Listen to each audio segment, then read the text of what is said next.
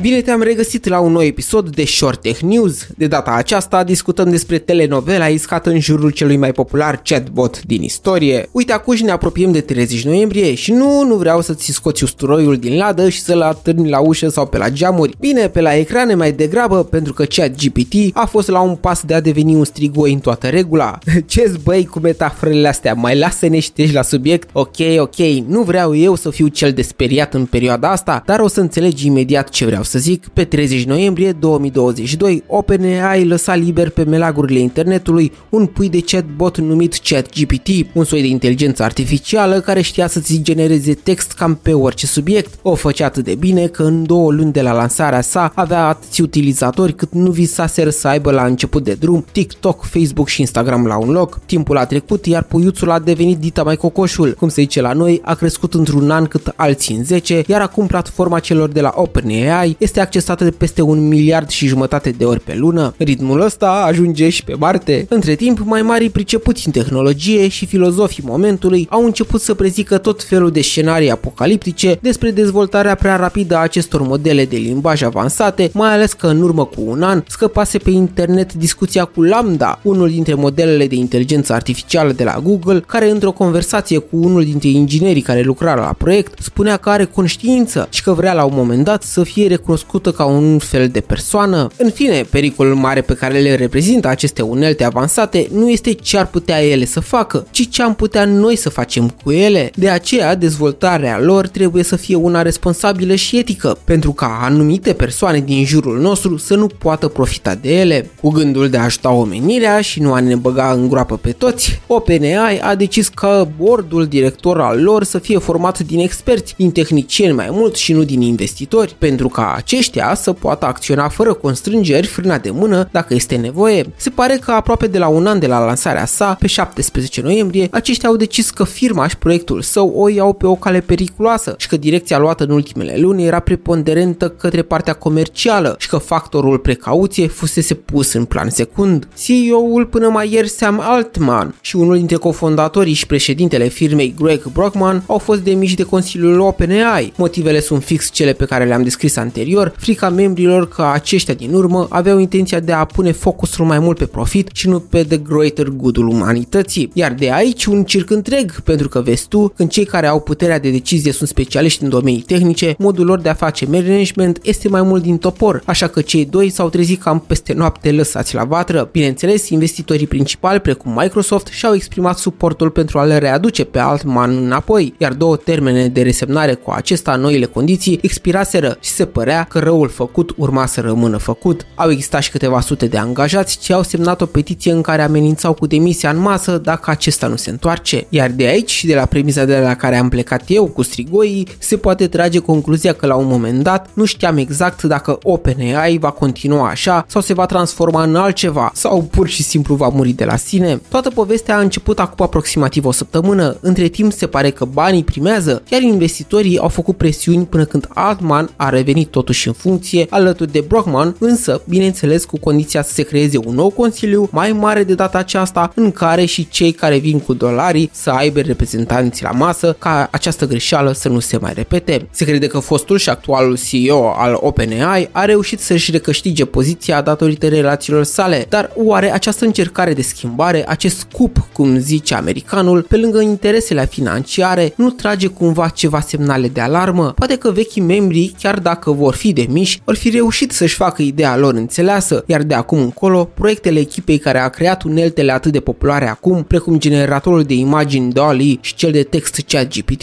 vor fi dezvoltate în continuare cu o minimă precauție, cu un semnal de alarmă spre a nu sacrifica niciodată inovația în defavoarea profitului. Cam atât despre scandalul care ține prima pagina canului din tehnologie. Ai fost la Short Tech News, Bogdan Menci am fost eu și îți mulțumesc pentru prezență. Pe curând!